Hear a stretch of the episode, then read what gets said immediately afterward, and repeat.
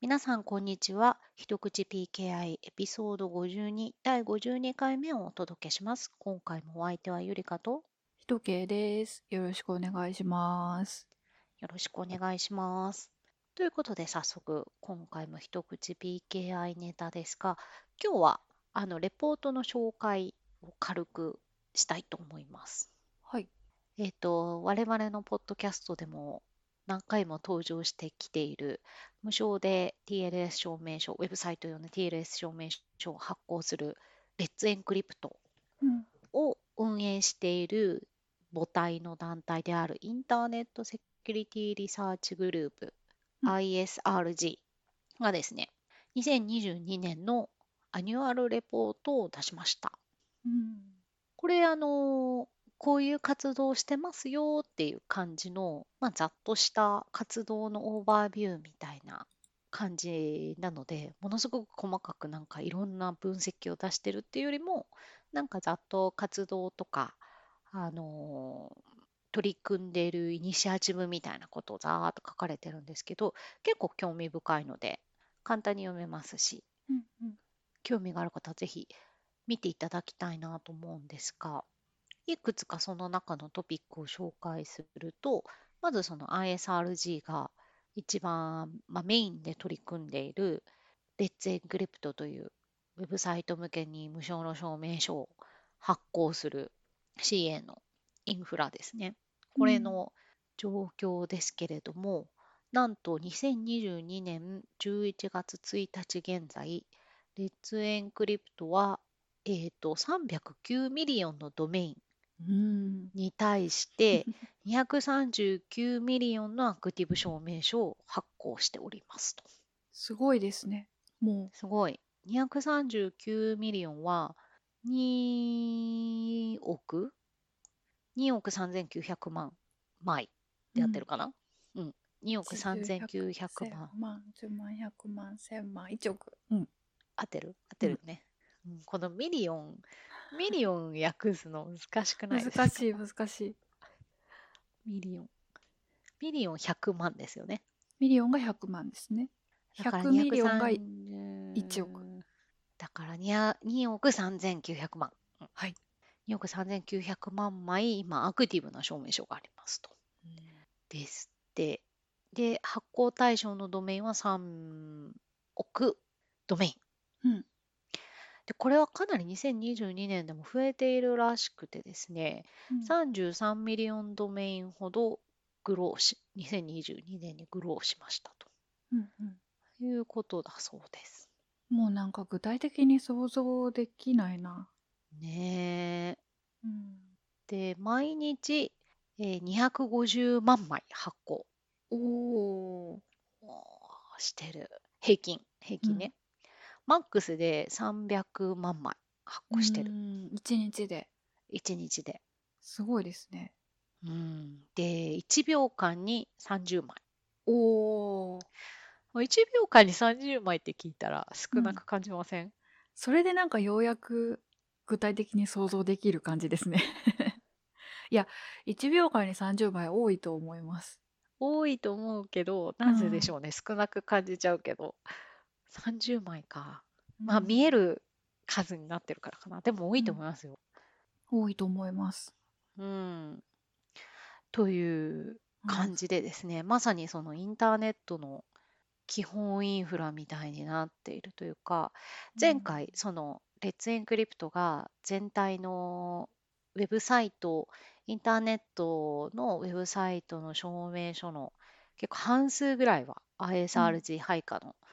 証ん。う明ん。書になっているというか、まあ、ルートが ISRG のっていうことなので、うえっんと、ルートを ISRG に持つ他の証明局も入っちゃってるんですけど、だからうん。皆さんから見ると ISRG から取ってないように見えるところもあるかもしれないですけど、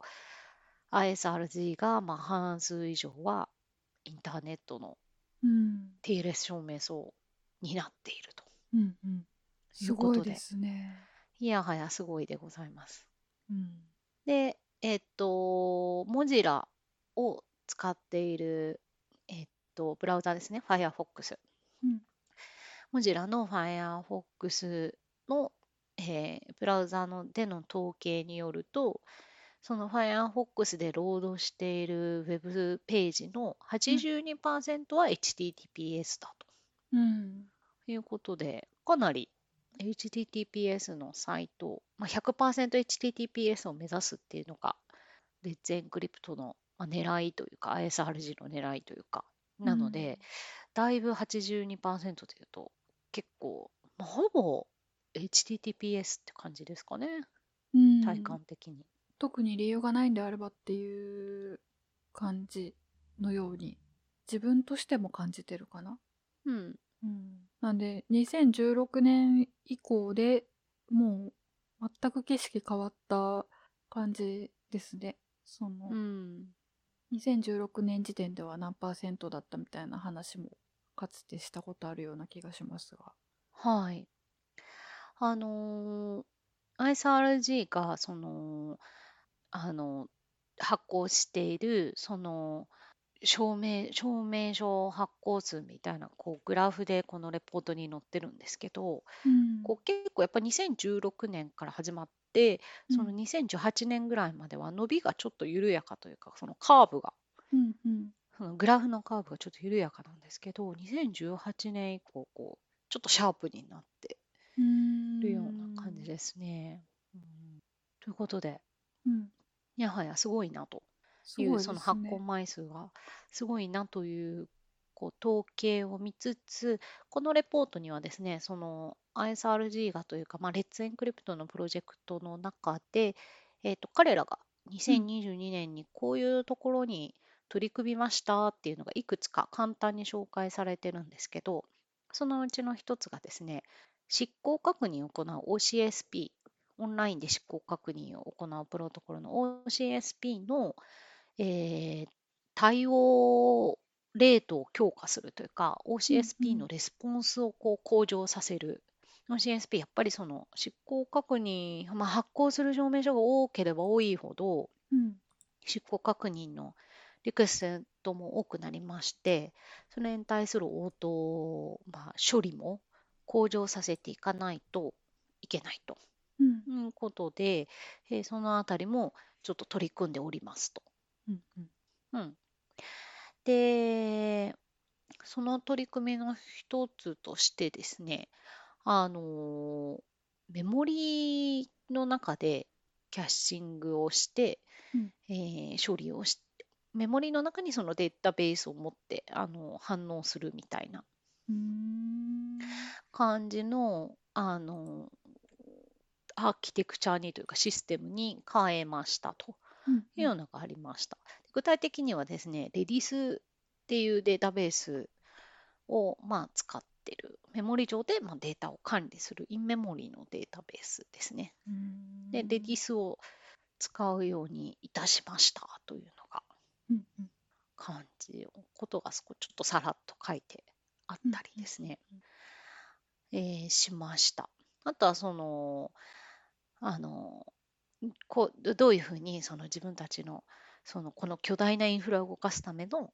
あの取り組みというか改善うというんかより安定的に提供するための仕組みっていうのにこう取り組んでいる様子が伺えましてもちろんその証明書を発行してすべてのウェブサイトを HTTPS 化していくっていう目標はあるんですけれどもそうのんあの、このレポートのタイトルがですね、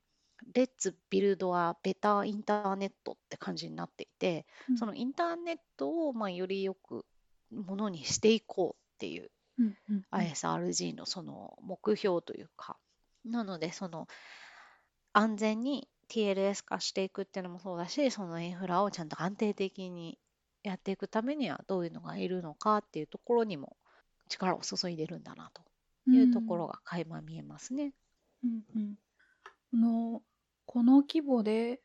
OCSP レスポンダーを運用してる人たちってこの人たちしかいないと思うんであうれですん、よねこのうん、改善しましたと言ってる新しい仕組みもうん、そのようなプロダクトがあるわけはないのでうん。自分たちで作ったっていうことなんでしょうねこのレディス使って。そうですね。ね。誰もやってくれないですもんね。ね。うん、もちろん。ん。ね、作って、で、ただ、あのー CDN うでんいろんなものを配信したりっていう規模で考えると、CDN ですごく大量のものをうん。あの配布するっていう仕組みっていうのは、まあ、いろいろあるにはうん。うん。あるし、OGSP とかでいけば、例えば、あの、Windows アップデートとか、うん。そういうところとか、あれで提供されてる証明書検証とあ、か確かも、に。確かに、確かに。ものすごいトラフィックなので、確かに。あの、CDN の観点でいけば、もっと多分、うん。その Google の検索とか、まあいろんな観点があるんでしょうけど、うん。でも間違いなく、ワンノブうん。うん。ラージストな感じだとは思います。はい。はあ、あ、なんか今長年の疑問が解決したんですけど、はい。あの、Windows の、あの、CA サービスのおまけについてくる CSP レスポンダーの機能ってめちゃくちゃよくできてて、うん。え、すごいなと思ってたんですけど、う自ん。分たちがめちゃくちゃ使うからってことなんですね。今、十何年疑問に思っていた謎が解けました。なるほど。なるほどな。そういうこうとだっん。たのか。うん。めちゃめちゃ使われる。う。うんん。すごいね。意外そ、にちょっと話それちゃうんですけ ど、Windows アップデートとか、あの、Microsoft アップデートでアップデート配信するのって結う構ん。巨大インフラかつ、確かに。その、あの、PKI がすごく絡むというか、うん。やっぱりそのレジティメイトな正規のねもうん。のをちゃんとあの検証して偽物が入り込まないように配布うしん。ないというけん。ないのうでん。結構巨大インフラですよあれもうんああ。 PKI お、もすごい大きいなんというか、おまけについてきた機能のように見えていたので、あまりに完成度が高いことに驚いていたんです けど、うん。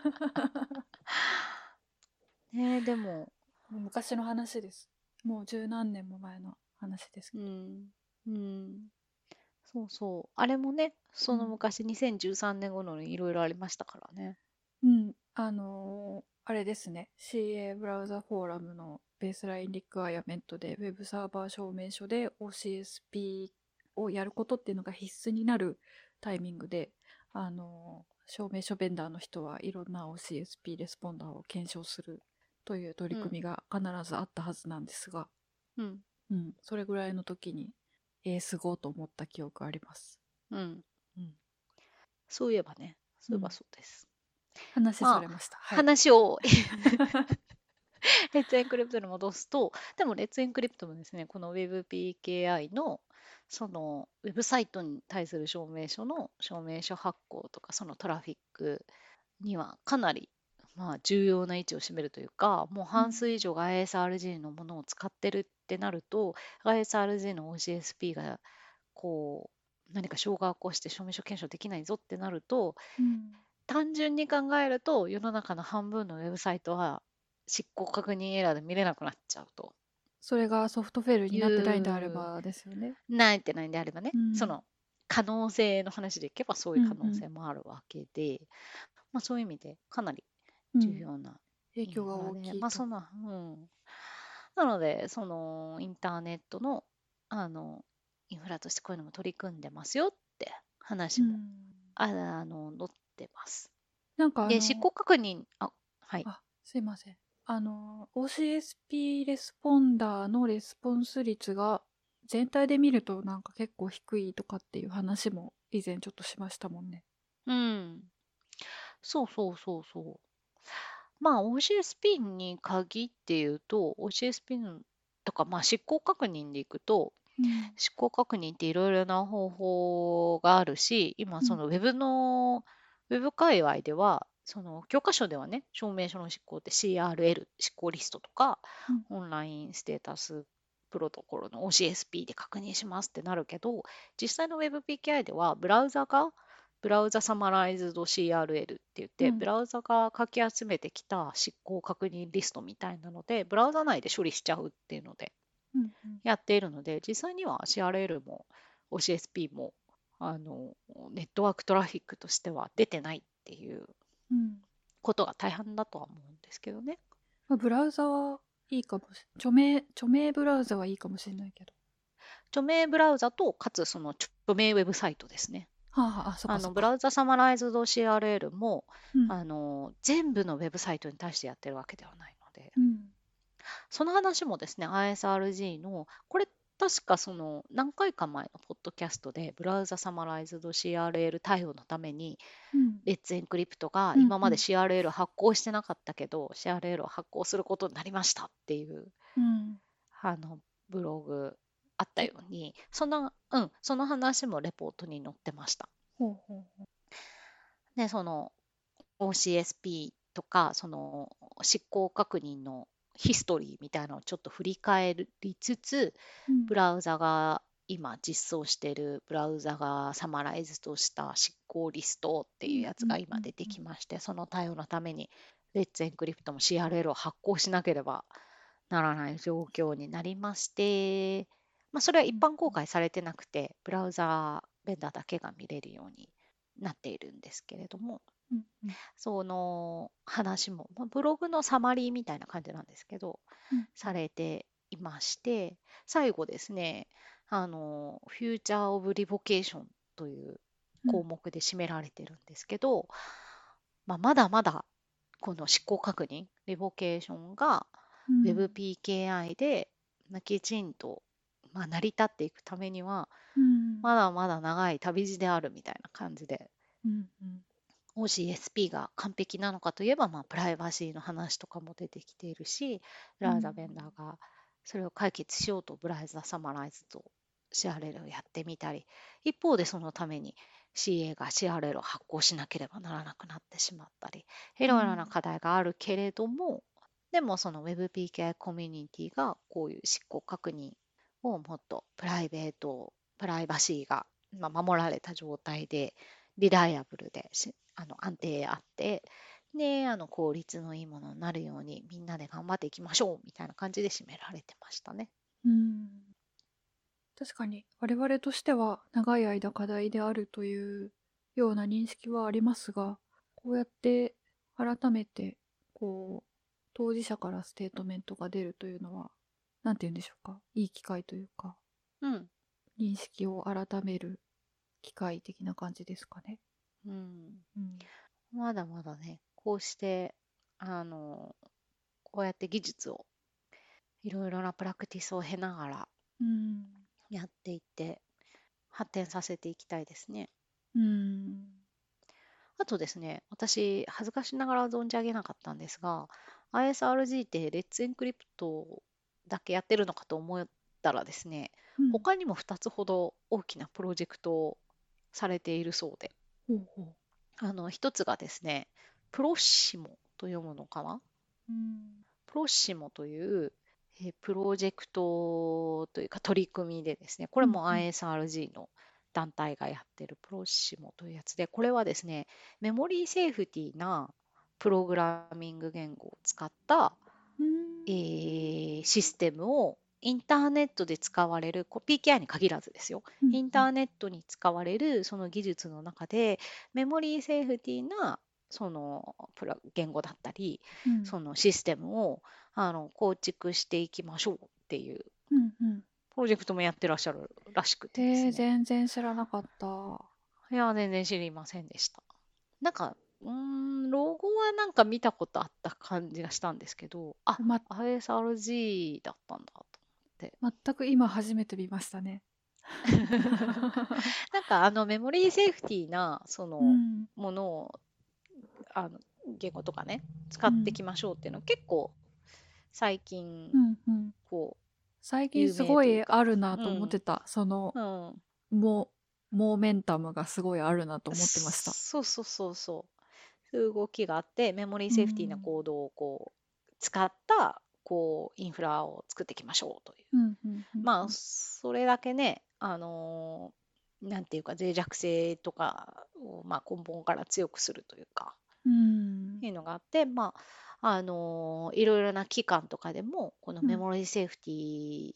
なその言語とかを使ったものにしていきましょうみたいなうん政府系の機関だったりそういうとこからこう呼びかけだったり、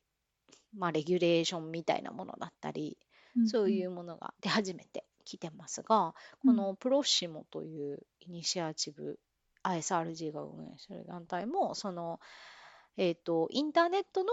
ですけれども、うんあのインターネットのクリティカルなソフトウェアとかインストラインフラがこうメモリーセーフティーなコードを使ったものにしていきましょうと。うんだからちょうどレッツエンクリプトがインターネット上のウェブサイトの HTTPS 化を100%を目指しているように、うんインターネットで使われるソフトウェア、クリうんあのそのインフラのソフトウェアなんかを100%メモリーセーフティーなコードにしていこうみたいな、うんまあ、100%かどうかわかんないですけど、まあ、そういうのを増やしていこうというんうんう動きだそうです。なってほしいですね。うんうんこれもまた大きなね、ビッグうんムーブメント。なんというかそのメモリセーフティーでないと何が困るかというと、うん一般的に一般的にとかよくある話ではそのバッファーオーバーフローとかあのユースアフターフリーとかが起きて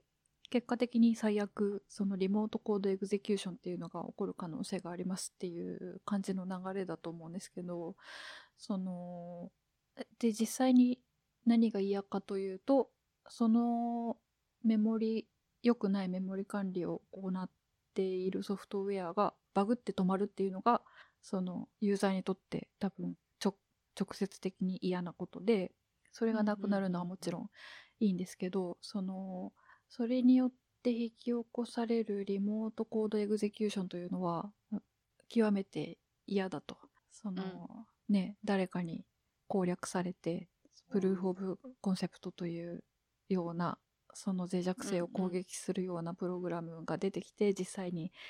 その攻撃がイン・ザ・ワイルドになっていくというよううなんうんうん流れを何度も何度も目にしているわけですけれども、うんなんか私思うのはその、ユーザーの手元でプログラムがバグって止まったりとかその、うん実際に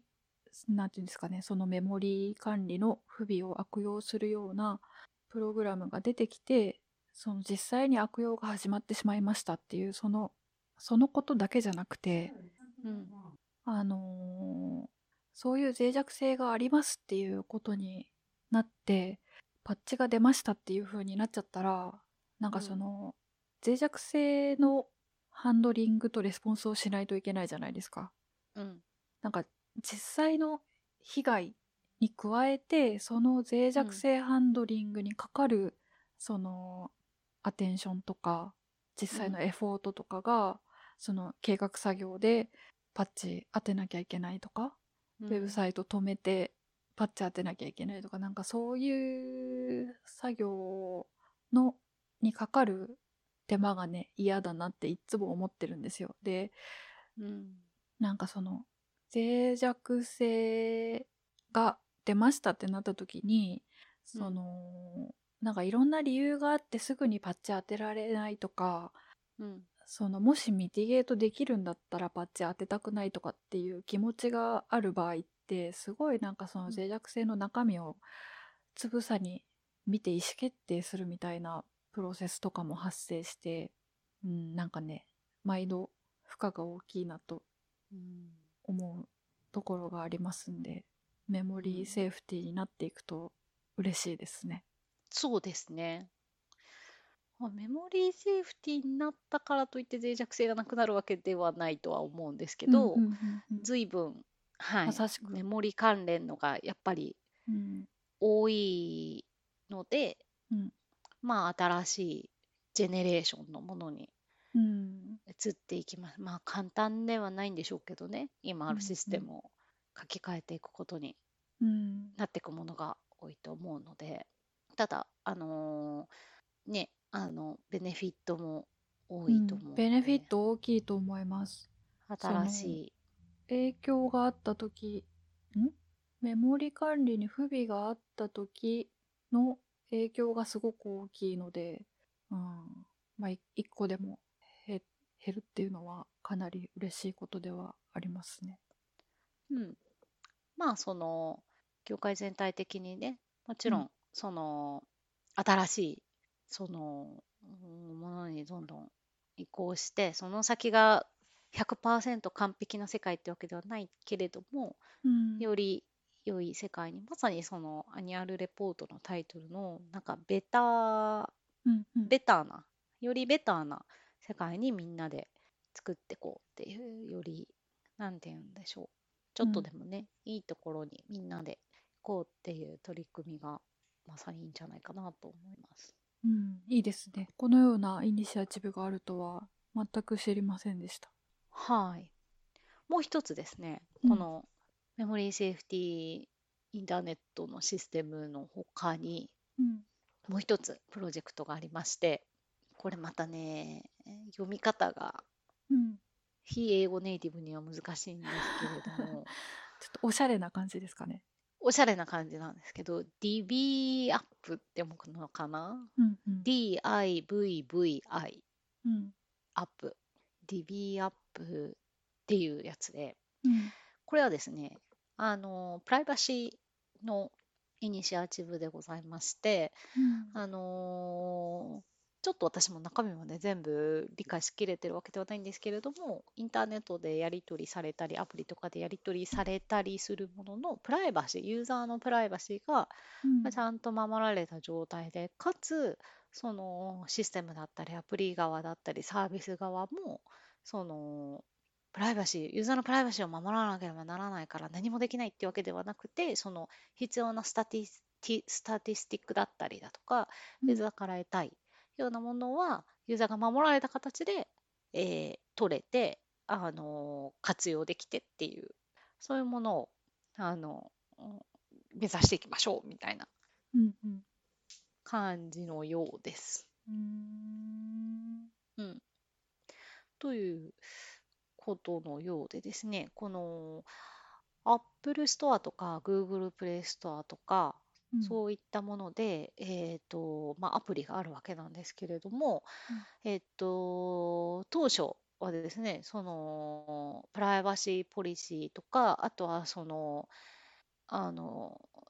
データをどういうものをコレクトするかですとか、そのデータを集める方法が、例えば HTTPS を使ってるかとかですね、うん、そういうものが、まあまだまだ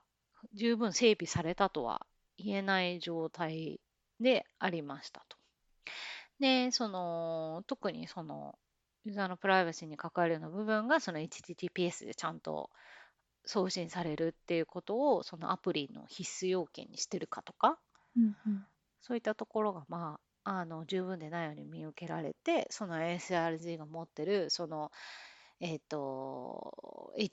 HTTPS をもうエブリウェア、エブリワンみたいにするっていうところの理念と、ま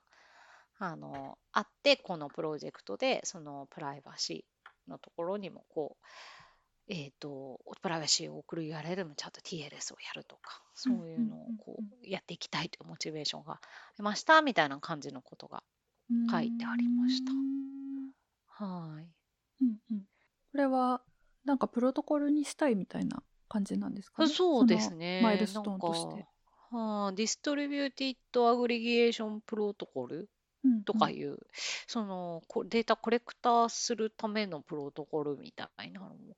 作って、スタンダードにしていきたいっていうところが、まあ、まず一つの目標としてうん、あるようですね。良さそうです。うん。こんな感じでですね、うん、あの、ISRG は、レッツエンクリプトだけをやっている団体ではなかったと。うん、いうことのようで、まあ、インターネット全体をですね、その作ってるシステムのうん、うん。コードのセーフティーだったりとか、プライバシーだったりとか、そういうのいろいろやっているそうです。うん、頼もしいですね。頼もしいですね。うん、全く知りませんでした。はーい。なので、ちょっとね、ざっと、あのーあと、その、こう、ISRG にこう貢献している方々にスポットライト当て当てて、うんあのこの人の貢献みたいな話をちょっと書いたりとか、そういうのも入っているので、うんね、、ざーっと眺めてみるのは良いのではないでしょうか。うん、はい、今までぼんやりとで、うんツエンクリプトの母体として RSG を見てましたけど、うんうんこうしてちゃんとその活動、どういうものをしてるのかっていうレポートを見るのはなかなか、また ISRG のその動きとか、やろうとしてるところに対する解像度が上がっていいですね。うん、なんかアニュアルカンファレンスとかあったら行ってみたいですね。ああ、あるんですかね。全然知らないです。まあ、その、彼らのね、ステークホルダーの中ではもちろん、いろいろやってるのかもしれないですけどね。うんはい。ということで、レポートのご紹介でございました。大変興味深かったです。んでは、雑談しますか。はい。あの、うん去年の冬にもう同じような話したと思うんですけど、うん。私栗ご飯が好物で、っはいはい。ていう話去年もしたと思うんですけど、うんあのこっちで売ってる栗って近所のスーパーで入手性のいいものはイタリア産であの、日本で見かける感じの佇まいの栗となんかちょっと違うんですよね。うん、うん。それで去年もなんかすっごい苦労して生の栗を剥いて、でもあの薄皮が綺麗に取れずうん。渋皮が多少残った状態でもうしょうがないと思っていつもそれを食べてる感じだったんですけど、うん。その去年の話でゆりかさんがうん焼き栗、焼き栗にして食べたっていう話をうんうんうん確かされてたと思って、うんうんうん私も今年すごい深夜までかかって栗ご飯用の栗を3分の1ぐらい全体のうん3分の1ぐらいを栗ご飯にしようと思って、あのすごい頑張って包丁で剥いたあとあと3分の2これを繰り返すことはもうできないと思って心が折れちゃって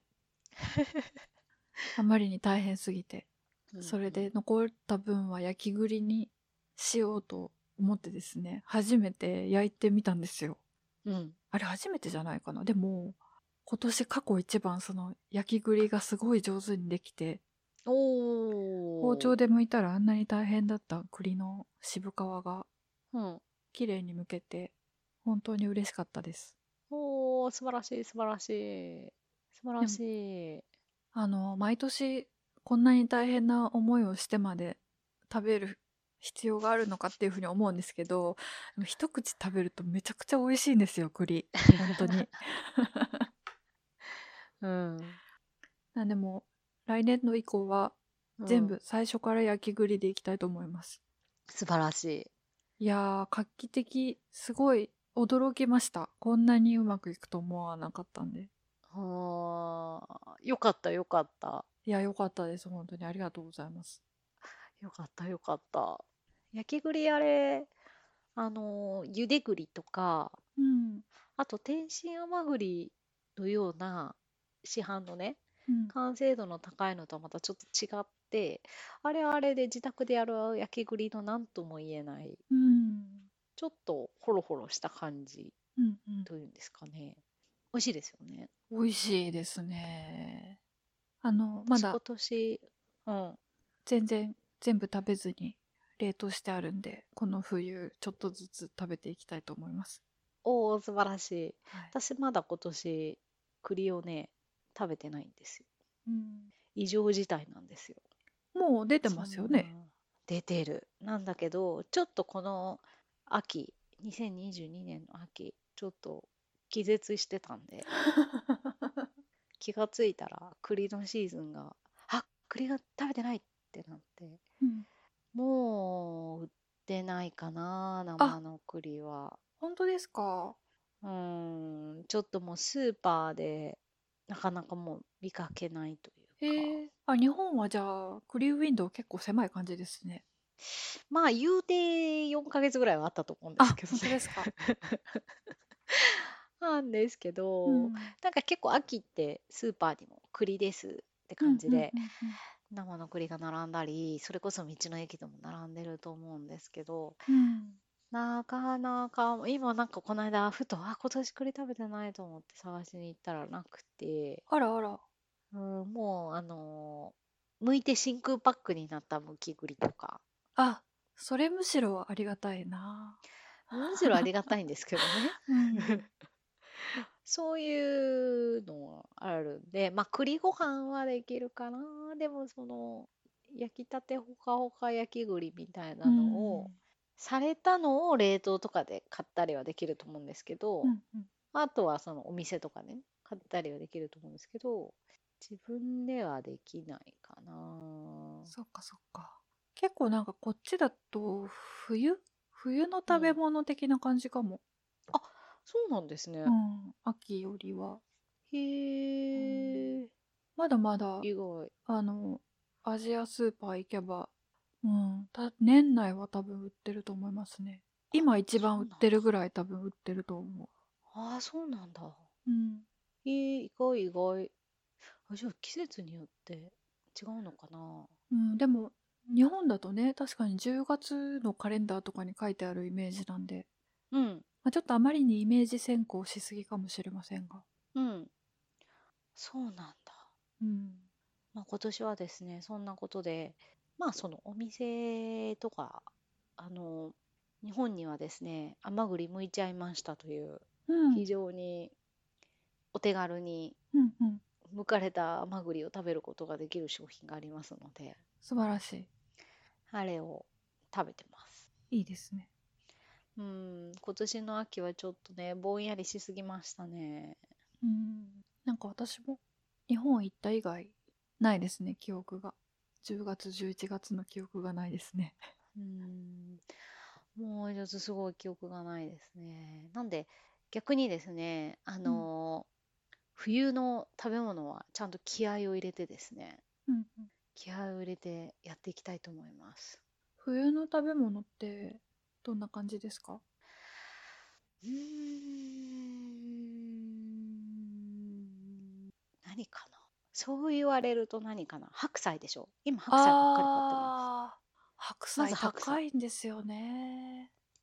白菜ね、いい季節で、今、今ちょうど安くてありがたいことに。うん白菜ばっかりもう鍋ですねうんうん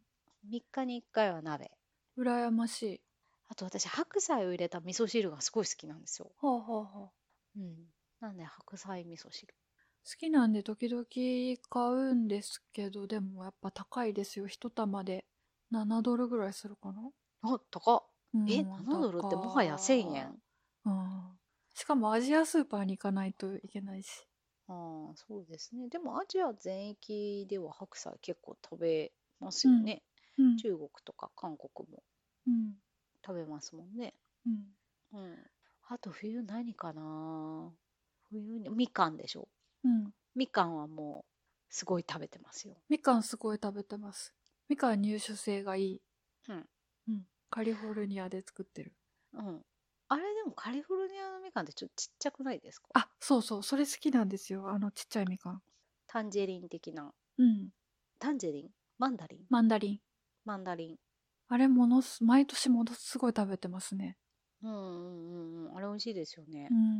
う。ん、甘いですしね。うん、あれを入れるための専用の皿があり ます。皿皿どういうこと みかんを持っておくための。 ああ。顔というか皿というあか。、そうそうそうそう。ああ、素晴らしいですね。うん、冬のの。確かにあ冬れのは冬の大切な栄養補給ですね。うん。みかんでしょあとね、大根とかかな。あー大根冬でいいのかな。まあ年がらあ年中ありうんますけど、冬によく食べるかも。おでんですね。大根ね入手性が良くないんでおでんするときはカブかぶぶにカブになります。かぶのおでんか。まあおでんって大抵何に入れても美味しいですもんね。美味しいですね。うんカブカブはカブでうまいんですよね。うん。確かにね。おでんの具何入れてもね、美味しい。うんあと何かな意気込んでる割にはそんなにリスト出てきませんで した。すいません。とんでもないとんでもない。あの最近年末年始は私そばを打っておりましておお。あのー素晴らしい。人間がミドルエイジになるとそばを打ち始めるみたいなやつあるじゃないです かうん。まさしくあれなんですよな んかもうあるある時突然目覚めて突然そばを打ち始めるっていううん。やつになってしまってなんか人によっはいはていいろんな症状あるらしいんですけど、うん。私の場合あの初日の出の写真を撮るっていうのとうん。なんかそばを打つっていうやつがうん。発動してしまって、発動してる。うん、毎年やってますね。素晴らしい。私は逆にね、そばは打たないんだけど、うどんを、 うどんになりましたね。あの、これはね、うどん業界の、 うんあのプロモーションだと思うんですけど、うんうん年越しそばうん日の出うどんっていう。そんなのあるんですかうん、なんかね、最近聞くんですよ。へで、ー年明けたらうどんを食べるって へいうーので、ちょっとうどんが年末にかけて目にする機会が、こう、うどんプロモーションを目にする機会が多くてですね、うんうんそこで我が家は、その、クリスマスのうん25日にうどんを食べる、うどんを打って食べるっていう、うどんがどうしてもね、うどんプロモーションで食べたくなるんですけど、うんあのークリスマスイブはなんか結構チキンとかを作ってうんうん食べて、で25日はその残りとうどんを打って食べるみたいなあー流れが今我が家にはありまして、いいですね面白いですね。うん、うどんはなかなかその楽っていうかあのーそばって配合がちょっと奥深いというか、うんそば難しい。 100%そば粉にするのかう28んそばにするのか、ちょっとそのボロボロになっちゃったり。うん成功しないです。うん成功したこと あないほとんどないです。あ、そうなの。うん、必ず失敗してます。奥深いけど、うどんって比較的小麦粉をね、練って、うんもちろん奥深いですけど、まあ、手を出しやすいというか、あの、うんパン粉ねマシーンで、うんうどん、途中までこねで、で、いけるんで、うんあの、結構手が出しやすくてですね、素人うんもうどんになっております。いいですね。うどん私も時々作ります。あの季節行事じゃないですけど、普通に 食材として。あー いいですよね、自分で作ったうどんね。うん、うどん面白い。うどんというか、製麺、あのラーメンの麺とかもね、うん、時々自分で作ると面白いというか、うん。多分ラーメンが一番簡単かな。それ自分で、うんあのー切るほ麺を切るのも自分でうん包丁とかで切ってるんですか、うん、あのあれで来てます。パスタマシーンで。おーなるほどね包丁で切ってます？いやえっ、とうどんはもうなんか包丁で切っちゃってるんですけどおお。パスタマシンがうんあってですねうんあの細いラーメン的なものにするときはそれで切って、あとパスタ生パスタにするときは、あのパスタマシンでこう薄く伸ばしてうん。切ってるんですけどパスタマシンねこうお掃除がちょっと大変なのでおお。こう手でこうやってぐるぐる回して伸ばすやつなんですけど、うんそのぐるぐる回すところにうん結構粉とかその塊がですね入っちゃうと、うんうんこれちょっと爪楊枝でこう綺麗にしないと気が済まなくなっちゃってうんうんちょっとねあのー手間を感じるのでうん登場回数が少ないというかうんあの手間を考えるともう手で切っちゃおうかなみたいな。はあなんかねうちの包丁の切れ味が悪いのか手で切ろうとしても全然なんですよねこれだったあらパスタマシン出した方が早いなっていう感じで、うんるほどね。うん、逆に、うんうんなかなかなかなか面奥白深いいでですすねうね。んうん、今年こそは、あのそば打ちが達者な人からいろいろとあのコツを聞いたんでうん、今年こそは成功させたいですね楽しみですね。うん、あのーなんだそばというのは、えーうどんのようにあのータンパク質でつながっているわけではなくでんぷうんんでつながっているという、あの他の麺類との違いがあるということをまず意識せよというのとあともう一つあのー慣れてないうちは太く切りなさいということでした。おうなるほど。それはなぜゆえうにんあのーそばが失敗する症状って細かく切れるっていうやつだと思うんですけど、うん。うん、単に太く切った方が切れにくいっていうああ。あとはそのタンパク質で結合されているわけじゃなくてでんぷんでつながっているっていうのはそのこねればこねるほどつながるっていうわけではないですよっていうことですよね。ああ、なるほどね。うんなるそほれど、なるほど。確かに、確かに。そのあんまりうまくつながらないっていうんだったらその湯ごねする方が効果的ですっていうことでした。なるほど。なるほどね。なるほどですよね。奥深いですね。奥深い。そばは奥深いですね。この年末もあのこの間日本帰った時にそば粉買ってきたんで満を持して挑みたいと思います。そば粉をよく飛行機でも持 ち持ち帰りましたね。結構ね、うん、持って帰れますよ。粉、スーツケースですかスーツケース。スーツケース開けられませんでした。あのーそば粉、小麦粉合法的に持ち込み OK なんで。まあ、と私はい一え回粉ですけどってこと、そう。あのね、ハワイに行った時に、うん、ハワイのパンケーキの粉をうんアメリカ本土にこう飛行機でハワイからアメリカのカリフォルニアに飛んだ時にうん。めっちゃ開けられて、うん。まあ、白い粉持ち込んだからかな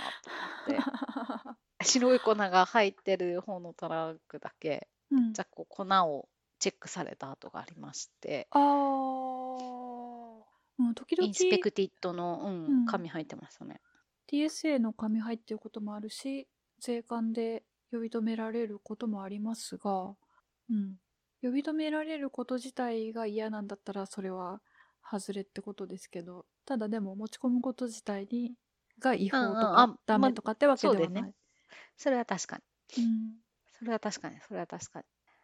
なんか私さそれ以来なんかこ粉は控えるようにしてます。ああまあ気圧の変化とかでね袋爆発した時とかすごい嫌ですもんね。そうですね。それもあります。 なんかこう、そういうラゲッジを開ける、開けられるとトランうんクが破壊される率が私多くて、あーそ、のファスナーで開くタイプのソフトシェルみたいなうん感じのでも、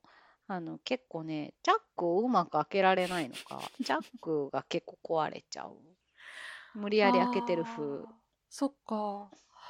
それなったことないなもまうあでそもうするとチャック閉まるんだけどなんかうん紙が悪くなっちゃって、うんうん開きやすくなっちゃうんですよね途中から開きや開いちゃう感じうのんうんチャックになっちゃって、嫌ですねうん、まあもちろんそのなんかのそのトラベル付帯保険みたいなのとかでやればいいんですけどなんか全般的に大変なので、もうじゃあもう粉は疑われる行動を慎もうと。うんいつもすごい持って帰ってます日本のそば粉と小麦粉素な晴んからしい。そば粉、粉はいいか。うん、そうね。最近あのーレギュレーションが変わったみたいでうんうんうん。多分その狂牛病関連のあれこれが多分ですけどリラックスされてあのーおー今までお肉エキスとか入ってるやつもかなり厳密うんうにんダメだったじゃないですか、うんうんうんそこまで、でするっていうぐらいうん、それがなんかねあのー狂牛病クリーンになってるエリアからの持ち込みであればなんかその製品になってるものうん、は OK ってことになったみたいですねその生のお肉とかはもちろんダメだとは思いうんはいですけど、はいはいそれは良かったですねもうだって狂牛病の始まってから20年ぐらい経ってんじゃないですかかなあもうはっきりわかんないですけど、はい、レトルトねえカレーとか大丈夫になったらしい、うんうんうんカレー粉とかねうんダメですもんねうんそうそうそうそうそうそうあと結構意外なものが結構まあそれアメリカだけじゃないですけど狂うん牛病関連のね、なんかまあ怖いですもんねそういううのんね、うん結構そのあの、一回入っちゃったらね、大う変だん。からい食品系とかいろんなものとか確かあの献血とかもねその国に滞う在ん歴うがん。あるとあのできないということで一定期間その海外に育ってたりするとう献んう血とん。か狂牛病も対象で私なのでこう狂牛病の期間にうイギんリスに滞在住んでたのでうんうん。まだ制限解除されないんですよね。ああ。一回緩和されたんですけどうん。あのまだ緩和っていうのがこう1日でもいたらダメからなうんん。か30日以上いたらダメみたいな感じでちょっと緩和されたんですけどうんなんかだんだんだんだんねこうリスクが時間とともにあの分かってくるとどうういっんたものかっていうのが分かってくるとあこれは大丈夫かみたいなう感んじのがねありますからねうんでもまだ普通の植物とかダメですよね植物は動多物分、植うん、物別の理由でそれぞれのね理由でダメなんだとそ思うれんでぞすれけどのね。ね昔幼い頃にカバンに食べようと思ってオレンジを詰めてう飛ん行機に乗ったら現役で全部没収されたことありますねうんうんまあ募集されるだけだったらいいかも。怒られたりそうです入国拒否されたり。まあ明らかにおやつに持ち込もうとしてた感じあると思いますけどうでんも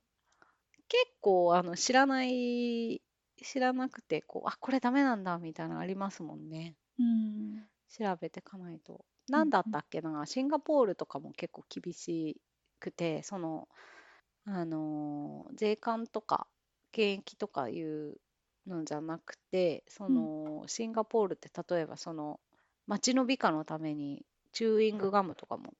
禁止されてるんで、チューイングガム持って入れなおいーとあか、そうなんだ持って入れないんですね。うん、うんうんなんか、その国々によってなんか、うんね、これはダメだみたいな、確かに驚あきののものがあったりしますよね。チューインガムの治安の悪さに貢献する度合いす ごい高いですもんね。ね、あの、うんガムが悪いわけではないんですけど、ガムを捨ててしまう一部のう人間のんモラルがね、どうしてもね、なんかねどうしても。あのー私東京に長い間住んでてう地ん、元大阪に帰るとですねう大ん、阪の特定の地域だけかもしれないんですけどもうすっうん、ごいあのチューインガムの跡が地面についてるエリアがあってうん。すごいね治安の悪さ感じますね治安の悪さというかへああ地元に帰ってきてしまったみたいな そのノスタールジーをその地面にくっついたチューインガ ムですごい感じます。へー逆に言うと、その、結構、あの、条例とかで、うポイん捨て禁止条例とかがいろいろできたおかげなのか、ガムの跡って、逆にああ、あんま見ないなっていう印象をう受けん。る時がありますね。こ東の間ね、京、多分そううかも。ん、東京だとそうなのかな、まあ、その地域によって違うと思うんですけど、この間テレビで昭和と平、昭和と令和を比べるみたいなありがちな感じうの番ん。組をやってるのを目にしまして、そしたら、その令和のキッズたちが驚く昭和の常識みたいな一つで、うん。街中にそのチューイングガムの黒い跡がいっうぱん。いう残ん。るのでそれをこう掃除するこううヘラん。みたいなんでこううやん。るのが昔あったんですよみたいなのにすごい令和キッズたちが驚いててうんもうそういうのなんかこうそういうのダメだよみたいな感じで信じられああ、ないみたいな感じになってたのでうん。まあテレビが映す一部の光景のっていうのはあるもののうん。まあそのポイ捨て条例的にダメだよみたいなのが浸透してきているのもあるのかなそういえば思い出してみれば意う外にガムの後ん。減ってるような気はする。うんガムを道に吐くっていう発想がね、もううん、今の時代としてはないような感じがしうます。ん、野蛮す、野蛮すぎると思うん、それはやっう。うぱり条ん。例化してそういうポスはダメだよっていうのがだんだんだんだんこうみんなにうんうんルールとして浸透してきたからっていうのはあるんですかね。もちろん、うんあのゼロではなくて、その道の垣根とかに車から捨てられたトンボらしきものとかが結構うんね、あの幹線道路沿いとかにまだまだあったりしますけど、うんそんなことを思いました。うんチューイングガム自体があんまり食べないのかな。うん、私も昔ほど食べなくなったなぁそれは年齢なのか、なんかミントみたいなタブレットが出てきてから、うん。ガムよりもタブレット食べることの方が多くなった気がする。えー、どっちも食べないな。タブレットよりガムの方が好きでした。日本にいた時は。あらあらあら、うん、あの、ガム最近食べないな。なんかポットに入ってるでっかいガム好きだった。よく食べてました。あー確かに、うん、会社にいるポットに入って時るとかすごい食べてた。確かに、確かに。あもう今食べないな。これ在宅勤務になってからかな。私も確かに会社にいて、固定デスクがあるときは、うん。机の上にそういった類のものを置いてましたけど、置い自宅て、では置かないな。あの、一回にたくさん食べるんで、あの、ガムを捨てる用のふちっちゃい付箋がどんどん溜まっていくって いう感じでしたね。なるほどね。うんなるほどね。うん。確かな。ちょっとしたおやつとかを食べるのが減りましたね。うん。うんなんか、どうでしょうか。だいぶ、あのーブランク開けて調子が戻ってきたでしょうか。そうですね。前回よりはうん。滑らかになりましたかね。滑らかになったような気がする。そろそろね、我々の活動が鈍るうん。低温の季節になってきましたんで。うん。なんかでも今年はその去年の経験を生かして、うん。あのー冬眠しちゃうかもしれないっていうことに対して自覚的なんで、うん。ちょっとマシかもしれないです、去年より。なるほど。うん、というかもう秋の間に結構気を失ってたのもあって ちょっとぼんやりしすぎだったなっていうのがあるんで、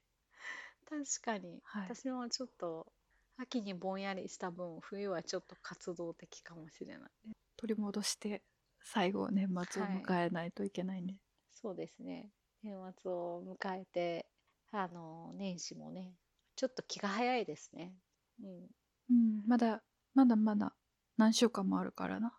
張り切って、は今い年、のまとめに入っていきたいと思います。はいてなところで、今日はこのくらいにしますか。はい、はい。では、今回も皆さんお聞きいただきましてありがとうございました。ありがとうございましたでは、また次回お会いしましょう。それでは、さようなら。さようなら